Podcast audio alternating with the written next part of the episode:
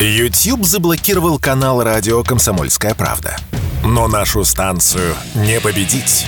Видеоверсии всех наших программ смотрите во ВКонтакте в группе «Радио Комсомольская правда». Здесь вы найдете прямые эфиры, эксклюзивные закадровые съемки и неформальное общение с нашими ведущими. Спешите видеть «Радио КП». Что будет? Честный взгляд на 31 мая. За происходящим наблюдают Игорь Виттель и Иван Панкин. Иван Панкин и Игорь Виттель. Мы продолжаем наш эфир. Трансляция идет на всех площадках, кроме YouTube. Пожалуйста, где вам удобно, слушайте, вступайте в группы, будь то ВКонтакте, там вообще обязательно, это приоритетное направление, в Рутюбе, может быть, в Одноклассниках, в Телеграм-канале «Радио Комсомольская правда». Подписывайтесь, вступайте, смотрите и слушайте. Ну и также на подкаст-платформах вы тоже можете нас найти, любые, какие вам больше нравятся, их огромное количество. Можете, например, выбрать замечательный ресурс podcast.ru. Ну или старый, добрый, хорошо знакомый Apple Podcast, Google Podcast, Яндекс Музыка. Ну и наш телеграм-канал «Виталь Реальность» или «Мой Панкин». Так, так, так, так. Хорошую тему, замечательную, я даже думаю, нам подкинул в конце прошлого часа военный эксперт Сивков. Он э, вспомнил заявление главного следователя Бастрыкина, который предложил национализировать основные отрасли экономики. И также вспомнил, что Эльвира Сахибзадна Набиулина была против этой идеи. Да? Ну. Вот, э, ну давай рассудим, уважаемых господ. Э, Не Севкова, а Бастрыкина и Набиулину, я имею в виду. Значит, смотри. Она за приватизацию. Э, всегда надо задавать себе вопрос, чтобы что. Вот для чего национализировать? Национализировать, потому что так, как сейчас, они управляются неправильно. Это основной, основная, видимо, мысль уважаемого господина Бастрыкина. Ну, потому что иначе для чего? Э, приватизировать, чтобы получить денег в казну, а неважно, там, насколько ты получишь денег или, наоборот, останешься и без них, и без предприятия. Национализировать это для того, чтобы более эффективно управлять, судя по всему, предприятиями. Но это такой шаг в У нас... советское прошлое. Я Почему совет? Нет, нет, подожди. Национализировать во время специальной военной операции, это значит, что вот сейчас требуется другой подход к промышленности, требуется э, производство определенных вещей, которые нельзя э, оперативно и качественно выпускать в рамках обычной рыночной экономики. Требуется другой подход. Построить в чистом поле завод, или наоборот взять тот завод, который уже есть, и сказать так, вот нам нужно такое-то количество снарядов, например, или неважно чего, проволоки, алюминия и так далее. План не выполняете, пожалуйста, дорогие, выполняйте план и заработаем вместе и похвалим. Не выполняем план, значит, к стенке. Вот это называется по-нормальному национализировать. Как это происходило в годы Великой Отечественной войны. А, ну, там, правда, денег не обещали, да, другое было. Сейчас уже, конечно, трудно обойтись одной такой а, экономикой, которая будет чисто государственной и приказной.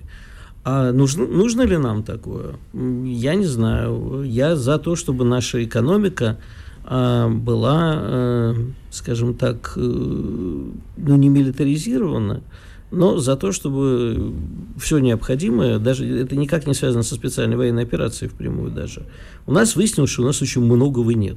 Потому что в условиях рыночной экономики что-то было выпускать невыгодно. Проще было продать наши энергоносители или металлы, или еще что-нибудь, или золото, а взамен купить то, где это умели делать. Это относится, ты знаешь, я вот в прошлом году у меня была такая серия передач, надеюсь, еще будет, называлась «Небезнадежно», про российскую экономику разные отрасли. Вот я делал про российское виноделие, пить вредно, но делал передачу про российское виноделие. У нас вот этот вот, у нее есть э, мудреное название, то ли Мозель, то ли Мюзель, пробочка из-под шампанского. Не пробка, пробка понятно, что у нас не растет, а проволочка вот эта, которая прикручивается. Я понял, понял. Она угу. тоже не делается у нас. Пытались сделать на зонах, не получается.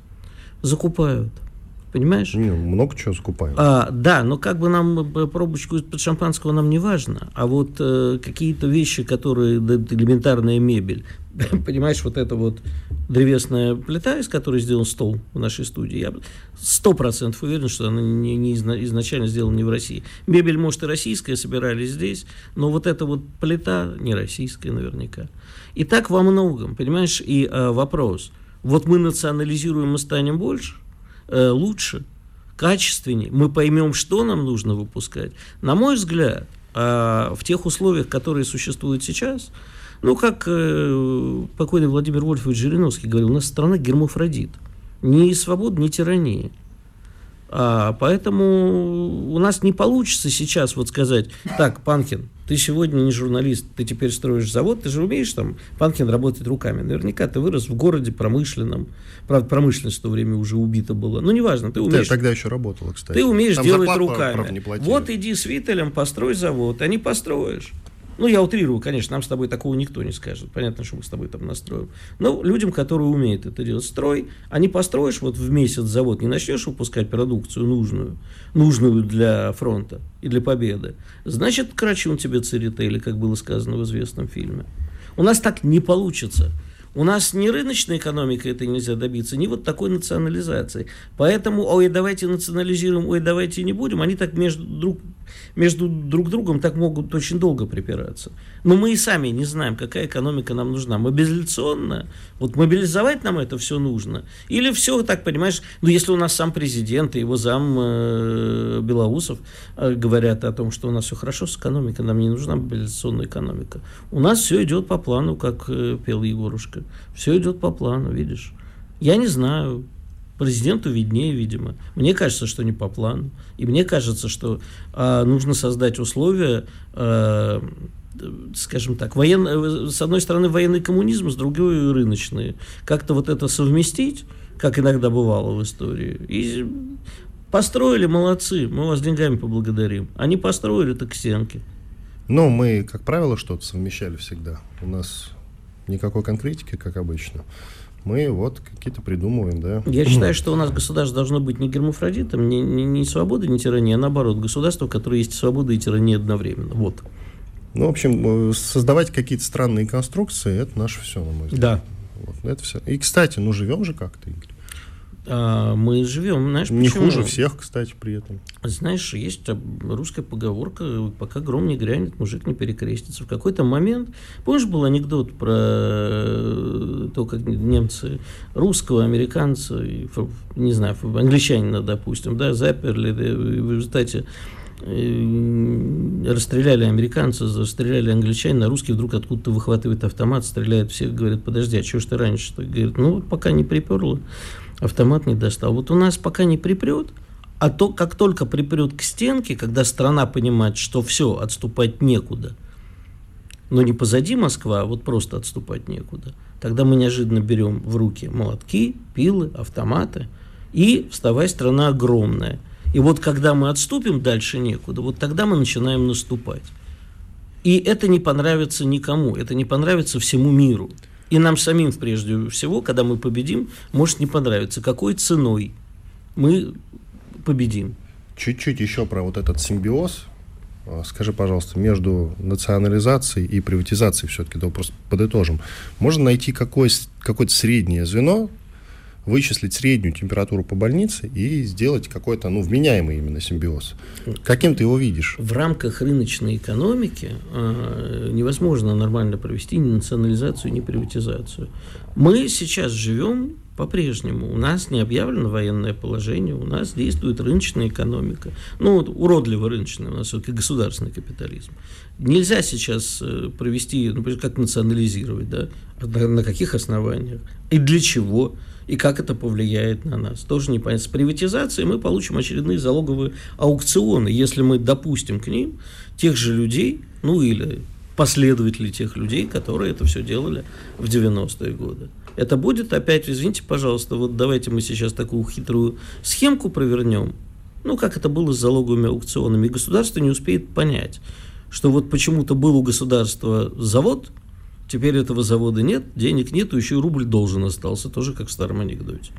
Вот э, я бы сейчас этого не проводил. Но я бы в, какой-то момент, если мы поймем, вводил вот такой военный коммунизм, операционную экономику. Сейчас бы наш старый добрый друг, политолог и журналист Георгий Бов с тобой яро бы спорил, конечно. Я с огромным уважением отношусь к Георгию Он как раз да. говорит, что нам удалось не спуститься в военный коммунизм, и это хорошо. А это зависит от того, какие задачи мы решаем. А чем дальше... Ну, тем... прямо сейчас ты формулируешь, давай. Ну, вот какие? смотри, э, Константин Валентинович... Э, Севков ты имеешь Севков, да, который выступал сейчас перед нами. В, в конце, не перед нами, вместе с нами, вместе в конце прошлого нами, часа. Да. В конце прошлого часа он же тоже в растерянности пребывает, потому что непонятно, какие задачи. Вот, понимаешь, для меня э, там, демилитаризация звучит чуть более определенно, а денацификация нет. А ежели вот стоит задача как бы сокрушить э, Украину целиком, то, в общем, не очень понятно, и что, зачем. Вот я вчера беседовал с одним военным экспертом. Я говорю, вот зачем мы были в Киеве, а потом оттуда ушли. Задача не стояла брать Киев. Единственное, э, вот, что я услышал за все эти месяцы, уже год с лишним, разумного по этому поводу, это то, что была задача что-то там в Киеве захватить и уничтожить. Что мы и сделали, после чего не было задачи брать Киев. Возможно, это и так. Возможно, мы чего-то не понимаем. Но я не понимаю, почему до сих пор э, спокойно обстреливается Шебекин. Если существуют какие-то договоренности, оно, конечно, мы не обязаны их знать, потому что это, видимо, совершенно секретное, то мне это очень не нравится. Потому что эти договоренности оплачены кровью людей. Я с тобой полностью солидарен, как и, я думаю, все или почти все наши слушатели. Иван Панкин, Игорь Виттель. Мы сейчас сделаем небольшой перерыв, потом еще будем говорить про экономику. Благо тем экономических поднакопилось. Мы как-то немножко от экономической тематики последнее время отдалились и справляемся. Спорткп.ру О спорте, как о жизни. Что будет? Честный взгляд на 31 мая. За происходящим наблюдают Игорь Виттель и Иван Панкин. Панкин Виттель к нам присоединяется Алексей Зубец, директор Института социально-экономических исследований финансового университета при правительстве России. Алексей Николаевич, здравствуйте. Здравствуйте, добрый день. Здравствуйте, Алексей Николаевич. Давненько вас не было видно. О чем ну? бы поговорить нам сегодня? У нас очень много накопилось тем. Но вот мне, кстати, интересно. А, тема такая, которая, в общем-то... Слушай, не... ну давай вот короткое мнение спросим у экономиста. А, да. Национализация, приватизация, Спрашивай. пожалуйста.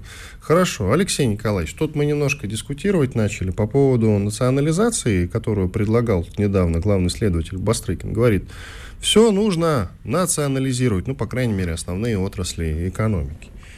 А Эльвира Сахибзадна Набиулина говорит, что приватизировать надо все, а не национализировать. Вам слово. Ну, приватизация – это история совершенно неприемлемая, это совершенно понятно и очевидно, ну, потому что сегодня, когда вот говорят о приватизации, речь идет прежде всего о крупных компаниях сырьевого комплекса. То есть приватизация нужна тогда, когда вот есть какие-то крупные компании, которые без частного капитала, без частной инициативы работают плохо. Покажите мне такие компании в нашей стране. Их нет. Ну, там, я не знаю, приватизация железной дороги и так далее, этого мы вообще не рассматриваем. Особенно в условиях войны это вообще невозможно.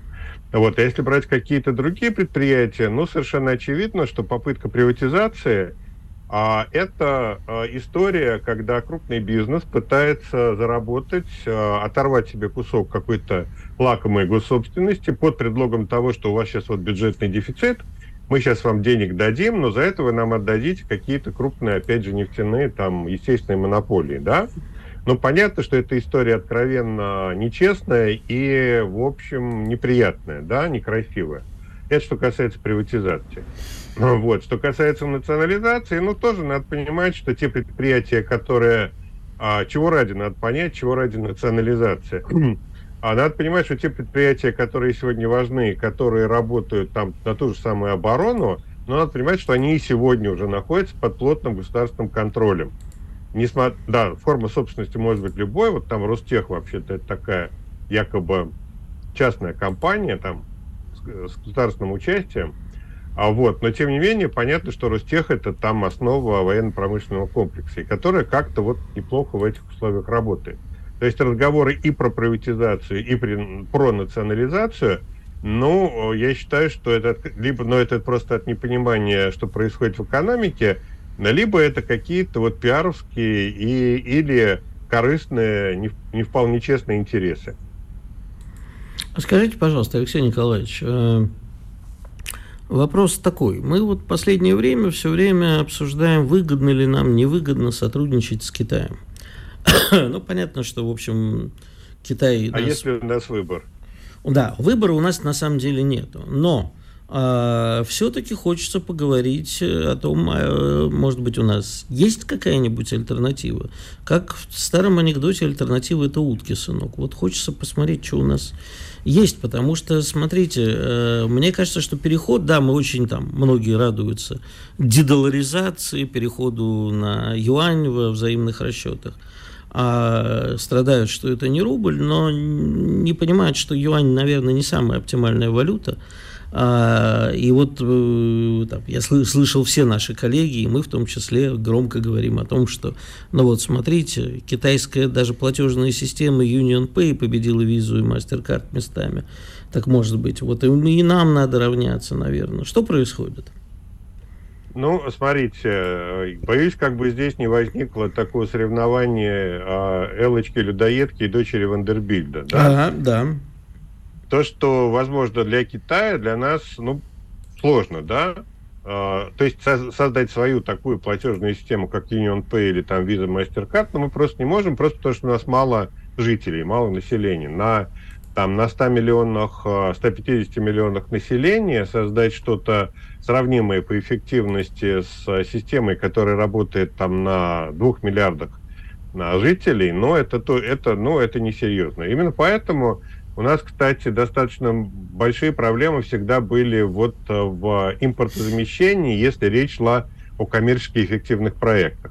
То есть сделать любой объект импортозаместить а, по, в, в, как бы в аспекте технологии мы могли всегда.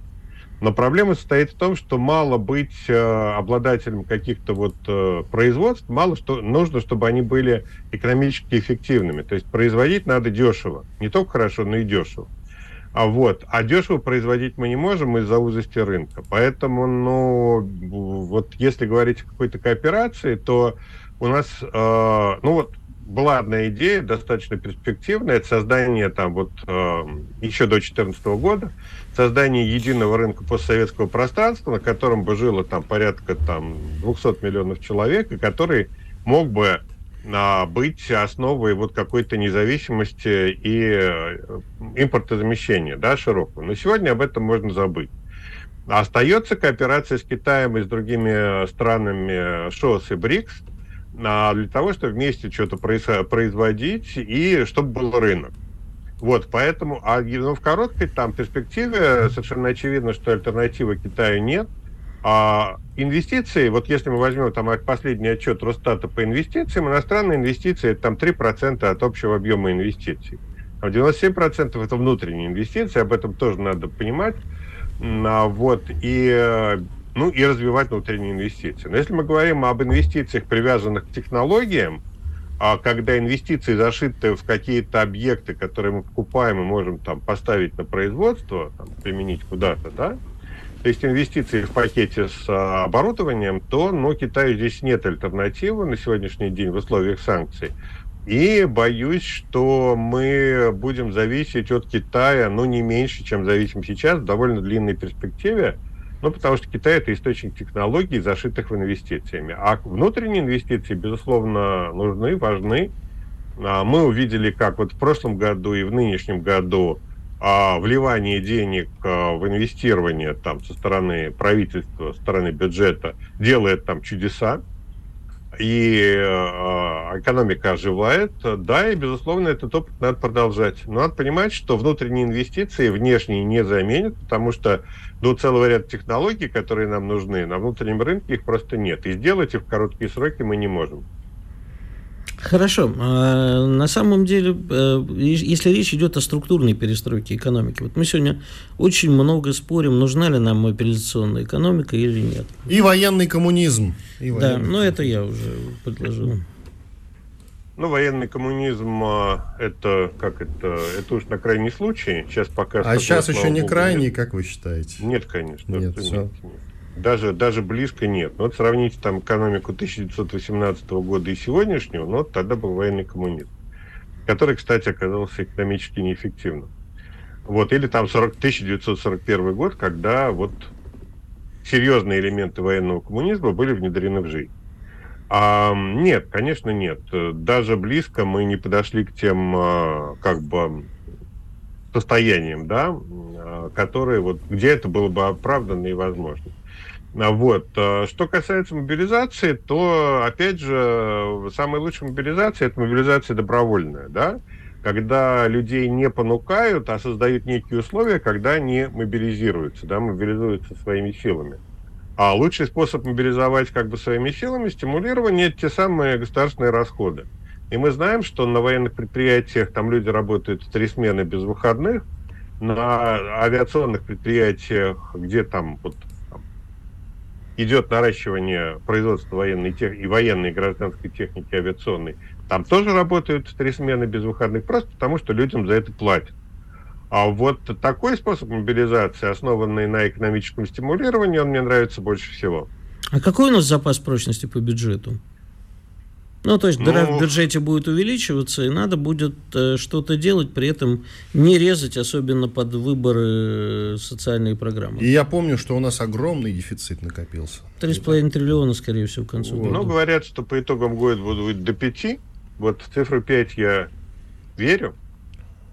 А смотрите, тут ведь вопрос в чем? Есть инфляция или нет инфляции? То есть мерилом достаточности или избыточности денег а, в экономике является та самая инфляция. Но это как губка, да? Вы можете поливать губку водой, до определенного предела она будет поглощать эту воду, а потом из нее начнет вытекать та лужа под этой губкой. Но вот лужи пока мы не видим.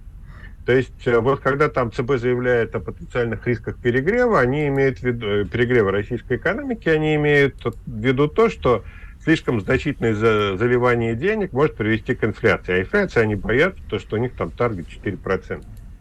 Но пока, вот на сегодняшний день, во-первых, мы не видим роста потребительской активности, несмотря на то, что много денег попадает населению в карман, население не очень рвется тратить, э, то есть, э, ну как бы стимулировать. Вот это очень, на самом деле, полезная вещь, когда людям платят, но эти деньги потом назад в магазины не попадают. Потому что если те эти деньги, которые залиты в экономику там, через производство, попадут потом на потребительский рынок, то будет инфляция.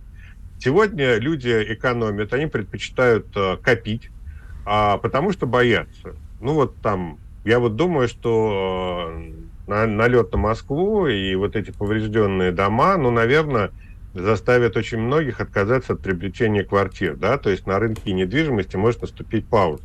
Такая же пауза есть на других сегментах потребительского рынка, связанная с тем, что люди просто опасаются неизвестности. Алексей Но... Николаевич, на неизвестности давайте остановимся, через 4 минуты продолжим. Оставайтесь с нами, пожалуйста. Алексей Зубец, директор Института социально-экономических исследований финансового университета при правительстве России. Радио «Комсомольская правда». Мы быстрее телеграм-каналов. Что будет? Честный взгляд на 31 мая. За происходящим наблюдают Игорь Виттель и Иван Панкин. А еще Алексей Зубец, директор Института социально-экономических исследований Финансового университета при правительстве России. Алексей Николаевич, вы остановились на неизвестности. Ну или все мы остановились на неизвестности. Ну да, безусловно, вот то, что сейчас сегодня сдерживает потребительскую активность, это, ну, вот как бы неизвестность, те риски, которые существуют вот во внешней среде. И, с одной стороны, как бы стимулирование закачивания денег в экономику идет, а с другой стороны, оно не приводит к росту цен на потребительском рынке, потому что люди экономят, вот как бы накапливают эти деньги. То есть, ну, понятно, что страхи, опасения – это всегда плохо, потому что, ну, плохо, когда люди что-то боятся, но с другой стороны, вот такая комбинация, когда люди получают деньги, но их не тратят, она для экономики оптимальна. Поэтому вот э, инфляция, ну пока, пока признаков инфляции, они есть, но их мало. Поэтому у правительства, у бюджета есть дополнительные возможности для того, чтобы закачивать в экономику дополнительные деньги, стимулировать. И вот возвращаясь к вопросу о бюджете, до какой степени вот можно вот э, как бы наполнять его за счет заливания денег, еще много можно залить, э, чтобы не вызвать инфляции. То есть, в общем, резерв а, вот такого вот э, как бы накачивания экономики деньгами, он еще, с моей точки зрения, достаточно большой.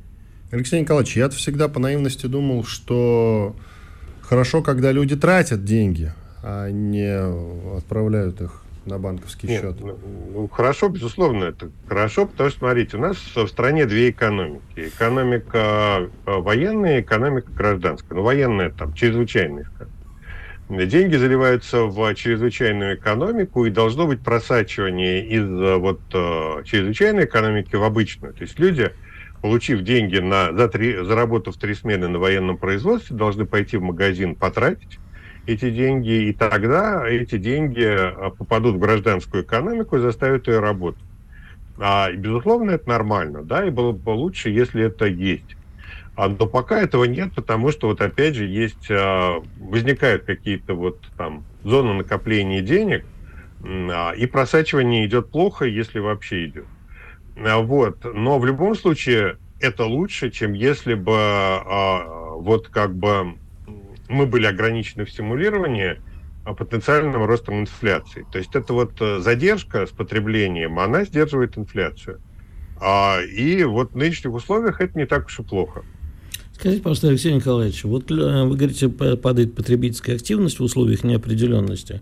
А вот, например, сайт «Комсомольская правда» сообщил нам вчера, что в России резко выросло число финансовых пирамид. Э, только за первый квартал их обнаружено более двух тысяч. То есть, значит, для люди боятся покупать, а вкладывать во всякий блудняк они не боятся. Ну, смотрите, а, вполне возможно, что их стало больше, потому что лучше стали ловить. А в Центральном банке есть специальный департамент, да. который занимается пресечением вот как раз нелицензионной деятельности. Э, а, там сидят вполне профессиональные люди, которые вот каждый день занимаются ловлей этих пирамид. Но, безусловно, вот э, можно быть более или менее эффективным. Наверное, увеличение числа выявленных пирамид – это как раз вот результат более эффективной работы. Это во-первых. Во-вторых, э, действительно, на, на фоне того, что фондовый рынок стагнирует, ну, вернее, он не стагнирует, но, опять же, там есть довольно серьезные риски, и, в общем, как бы есть основания... Что значит стагнирует? То, что мертво умереть не может, давайте так. Нет, ну, ну не надо преувеличивать. Есть ценные бумаги, которые... Да, безусловно, там рынок упал против того, что было там полтора года назад, там, два года назад, а активность сократилась и по объему, и по номенклатуре операций, но тем не менее он есть, и те, кто хочет инвестировать, всегда можно найти во что вложиться. Да, с одной стороны. С другой стороны, все-таки номенклатура возможных инструментов, она сократилась. А и тут появляются люди, которые начинают рассказывать истории про то, что вот там есть какие-то волшебные возможности для инвестирования. Но это проявление а, невысокой финансовой грамотности – населения, когда люди верят э, в чудеса да, на фондовом рынке, которых, как известно, сыр бывает только в мышеловке бесплатной. Ну, да, к сожалению, есть такая проблема. А работа Центрального банка по повышению э, финансовой грамотности, в которой там вкладывались большие деньги, ну, надо признать, она не вполне эффективна. Э, как это? На дурака не нужен нож, ему не, немножко Подпоешь да. и делай с ним что и хочешь. делай с ним что хочешь. Но, а к сожалению, таких людей достаточно много. А вам не кажется, что это просто свидетельство, что, как всегда, в смутные времена в России просыпается интерес и к пирамидам, и к всему потустороннему, и ко всяким кашпировским чумакам, гробовым и так далее? Вот, кстати, действительно резко выросло число финансовых пирамид. Да. Хотя я думал, что это пережиток прошлого какого-то. Ну, я, я, если честно, я тоже думал, что это пережиток прошлого, тем более, что, опять же, есть э, специально обученные люди и правоохранительные органы, которые с этим борются. Но теперь выясняется, А с другой стороны, так. на их место пришли разного толка Блиновские, поэтому вот... Ну, смотрите, опять же, не будем там обсуждать конкретных людей, конкретные там вещи, но то, что людям надо объяснять, что чудес не бывает, ну, как бы, значит, надо больше вкладываться в а, в пропаганду, да, но вот когда там а, сотовые, которых там постоянно, ну, сотовых там операторов, атакуют постоянно мошенники, там через а, телефон пытаются выманить деньги. Ну, вот сотовые компании рассылают там смс-уведомления а, для того, чтобы избежать а, того, чтобы люди попались на удочку мошенников. Ну, наверное, такие же меры надо предпринимать на уровне страны, на уровне Центрального банка. Люди, в том числе и на сайте «Комсомольской правды», с удовольствием почитают, какие сейчас популярны, наиболее популярные мошеннические схемы и как от них уходить. Но мне кажется, что все пишут, и мы в том числе и пишем, и говорим. Но Друзья, не верьте в чудеса. Мошенники по-прежнему очень успешно работают. Ну, значит, вам надо распространять как бы финансовую грамотность, э, сделать это одним из основных как бы месседжей там, тем, работы вашей замечательной и газеты, и радиостанции, я абсолютно убежден, что это принесет результат. Давайте все-таки мы все вместе будем этим заниматься. А то взвалили ну, эту, ношу на, эту ношу на нас, понимаете, этот крест. И мы, мы, конечно, его несем и будем нести, но с другой стороны, это же должно стать приоритетным делом для всех, наверное, не только для нас. Спасибо большое. Алексей Зубец, директор Института социально-экономических исследований финансового университета при правительстве России, был с нами. Благодарим его за участие. Об отдыхе, друзья, немного поговорим уж в контексте нашей беседы. За пару дней до начала календарного лета в ЦИОМ, Всероссийский центр изучения общественного мнения, поделился результатом свежего опроса об отпускных планах россиян. На вопросы социологов отвечали 1600 человек. Всем им, конечно, стар... больше 18 лет. Они из разных городов и разных регионов России. И самым популярным курортом, как и в прошлые годы, станет парабарабам пабам Турция. Да ну тебя. Диван. А, а ну, в общем, да. А, кстати, насчет отпуска. И грядки. Насчет отпуска. Пресс-секретаря польского МИДа Лукаша Ясину отправили в бессрочный отпуск за высказывание о Волынской резне. А что он там сказал? Я не знаю, он призвал Киев извиниться э, за Волынскую резню. Ничего нового не сказал. Ну, в общем, как-то это, видимо, сейчас неуместненько получилось. Кстати, вот возвращаясь к вчерашнему дню, происходят события, которых у меня, честно говоря, глаза на лоб полезли. Так. Мы вчера с тобой про Косово много говорили. Так вот, э, Соединенные Штаты прямо вот ртом Блинкина сказали товарищам Госсекретарь. Так. Госсекретарь Соединенных Штатов, да, сказали косовцам охлонитесь. Что вы там творите вообще? А ну-ка, цыц. И более того, э, ввели санкции против неких косовских чиновников, запретив им въезд в США. То есть это настолько невероятно, понимаешь, Косово всегда был для Штатов такой, знаешь, собачкой на поводке, которая гавкала. Да красной тряпкой скорее. Да, которым, и, собачкой, да, и красной дразнили. тряпкой. А тут а вдруг они их решили приструнить. Это прямо не Это поймешь. говорит о том, что на украинском направлении все серьезно. И они, даже они, великие американцы, не могут отвлекаться. Может быть.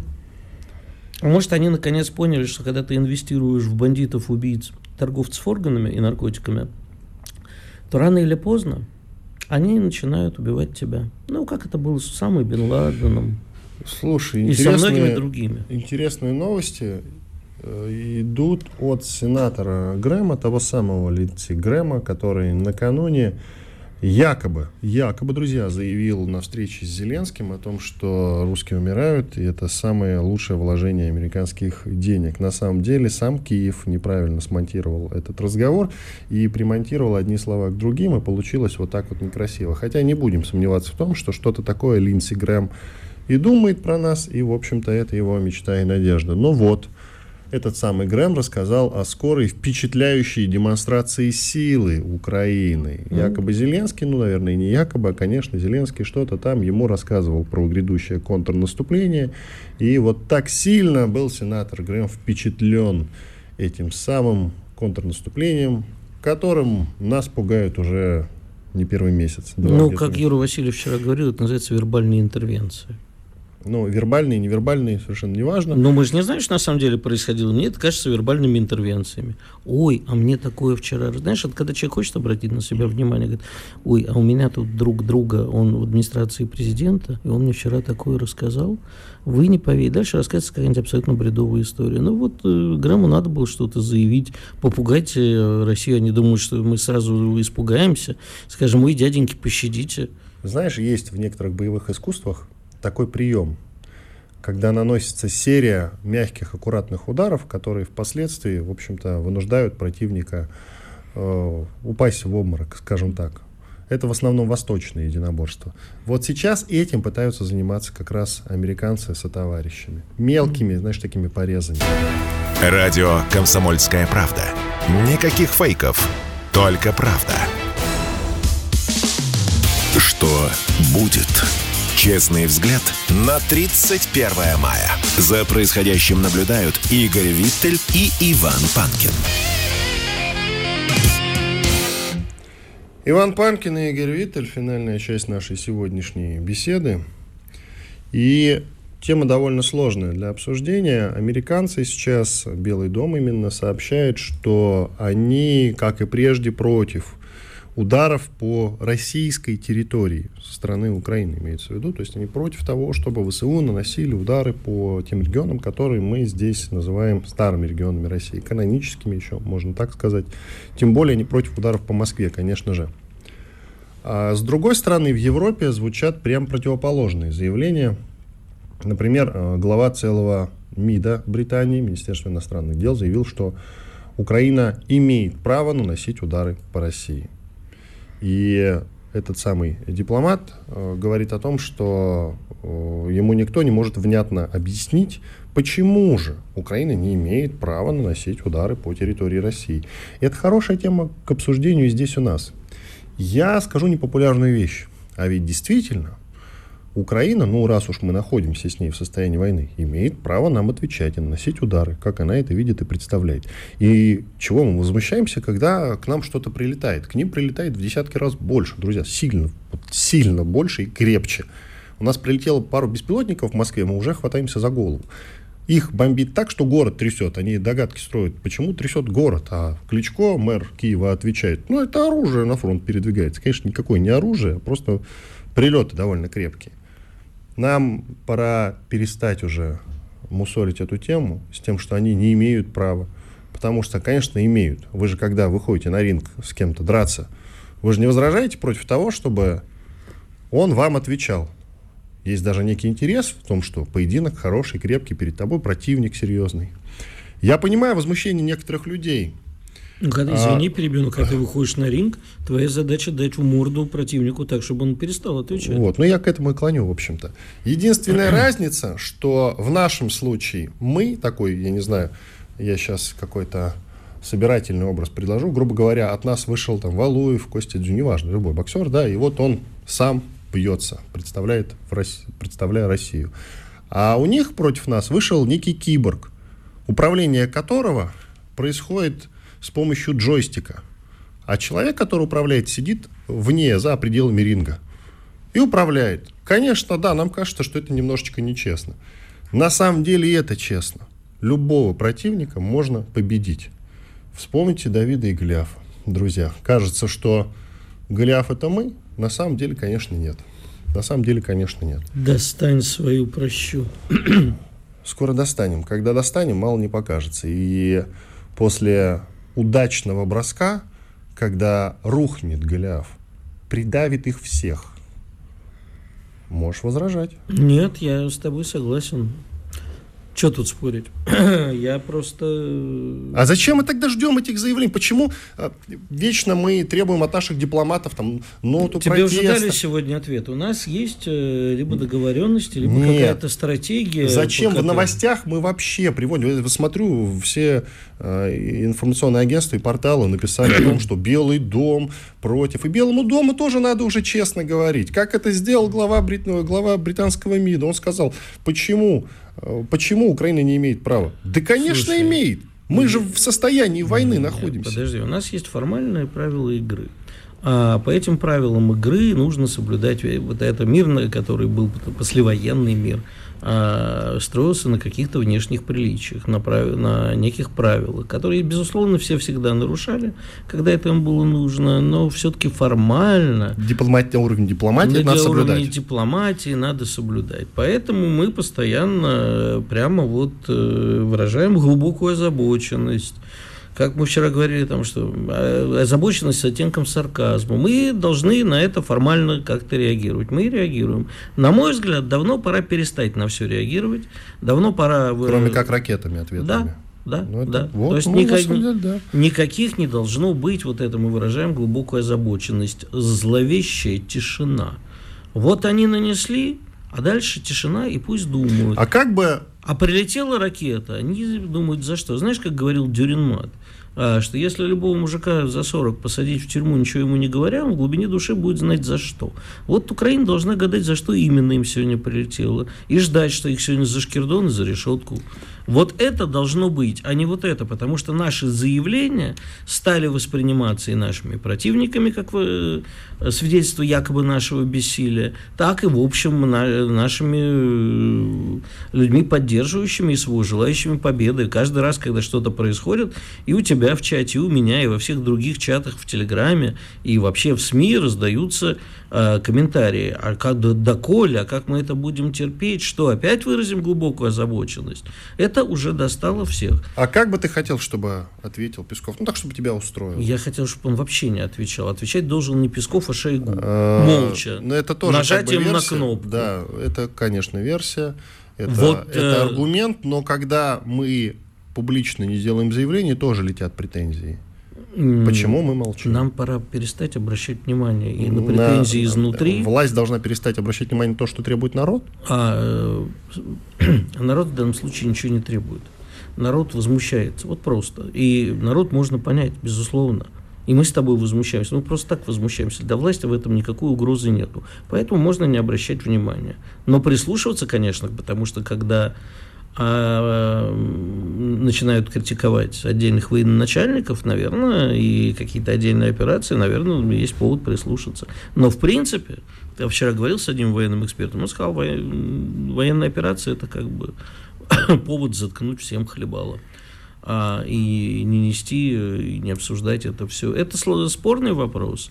А, я считаю, что мы с тобой должны продолжать делать свое дело и обсуждать любые аспекты СВО и вообще всего происходящего в мире. И наши коллеги тоже. Не, нанося- не, не раздувая паники, а, не нанося какие-то психологические удары. Мы просто должны спокойно делать свое дело.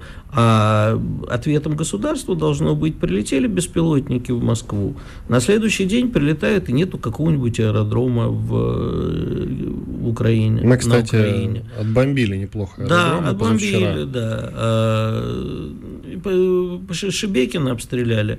Значит, на следующий день какой-нибудь вот совсем серьезным оружием, так, чтобы горело под ногами, уничтожается э, очередная э, группировка войск противника. Вот просто так, чтобы вот духу не осталось.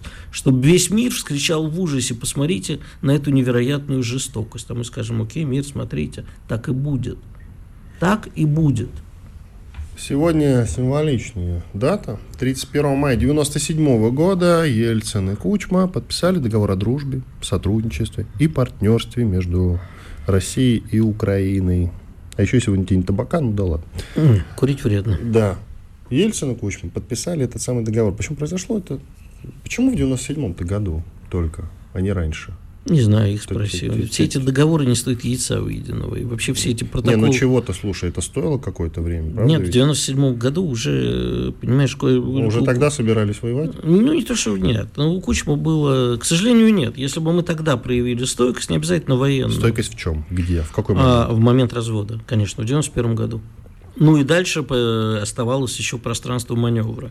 Понимаешь, не тогда, когда это все обернулось специальной военной операцией, а раньше надо было действовать с ним мягкой силой, твердой силой, чтобы, с одной стороны, э, вот вся мягкая сила была бы задействована, с одной стороны, а с другой стороны, была бы задействована вся твердая сила. Мы должны были перестать вообще из публичного пространства, нужно убрать слово братушки, братья, бра- род- э, родные народы и так Ты далее. вчера говорил про Сербию, что если что, поедешь воевать. Да, безусловно, Ну. тут нет никакого противоречия.